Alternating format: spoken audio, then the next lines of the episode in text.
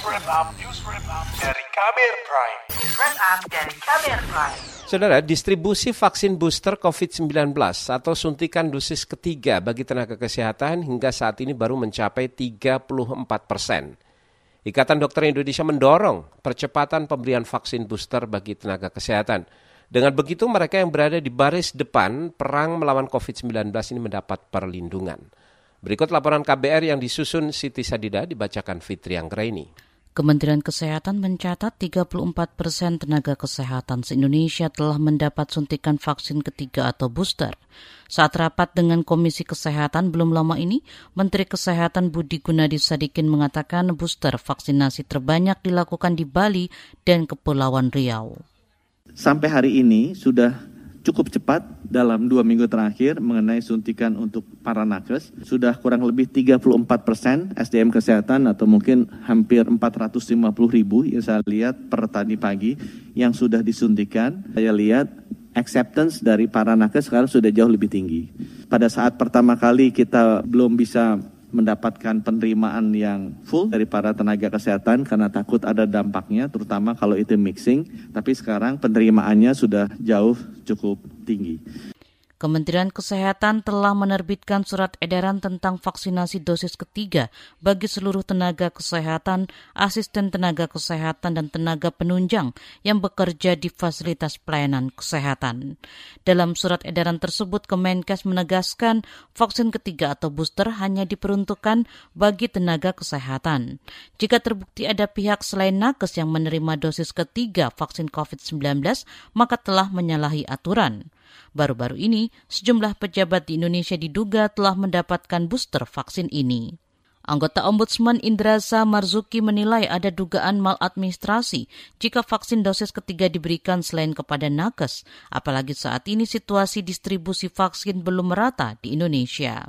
Iya, ini soal bentuk maladministrasi. Bagaimana kan salah satunya adalah maladministrasi itu bukan hanya kesalahan kelalaian, tapi juga melanggar prosedur. Nah, apalagi dengan tadi disebutkan juga bahwa ini ada kesengajaan, diam-diam apalagi, maka itu dianggap ya satu maladministrasi. Sementara Ikatan Dokter Indonesia meminta pemerintah mengikuti saran dari WHO terkait booster vaksin. Menurut Ketua Dewan Pertimbangan PBID Zubairi Jurban, WHO mendorong negara-negara di dunia tidak terburu-buru memberikan vaksin COVID-19 dosis ketiga pada masyarakat umum termasuk Indonesia.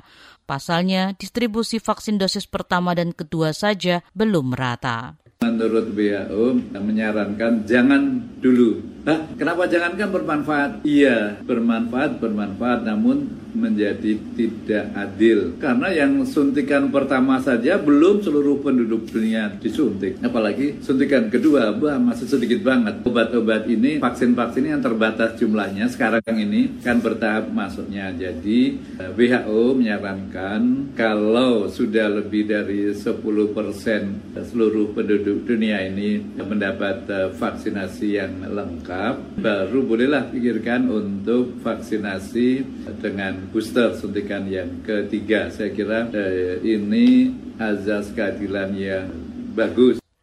Zubairi menyebut vaksin booster dosis ketiga ini sangat diperlukan tenaga kesehatan untuk menangani COVID-19 di Indonesia. Booster atau suntikan ketiga dengan vaksin yang berbeda cara pembuatannya, beda platformnya, itu menjadi penting untuk melindungi yang berisiko tinggi dalam hal ini nakes kan lebih dari 640 dokter telah meninggal dunia hampir 600 perawat juga demikian pula eh, dokter eh, Kiki nah ini memang karena mereka amat diperlukan untuk mengobati orang-orang yang terinfeksi COVID-19 jadi kalau jumlahnya makin sedikit karena sakit atau meninggal tentu harus dilindungi. Jadi tujuannya bukan untuk nakes nya khusus ansih namun juga terkait dengan tata laksana orang yang terinfeksi COVID-19 di rumah sakit maupun sewaktu berubah jalan. Sementara Wakil Ketua Umum Ikatan Dokter Indonesia Selamat Budiarto mengakui ada nakes yang terganggu karena merasakan kejadian ikutan pasca imunisasi atau KIPI setelah mendapat vaksin booster.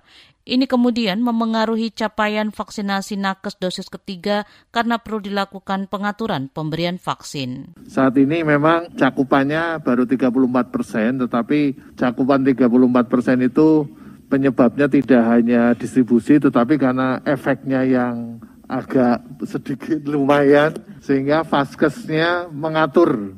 Karena kalau satu vaskes divaksin semua, bisa-bisa hari berikutnya tutup eh, vaskesnya.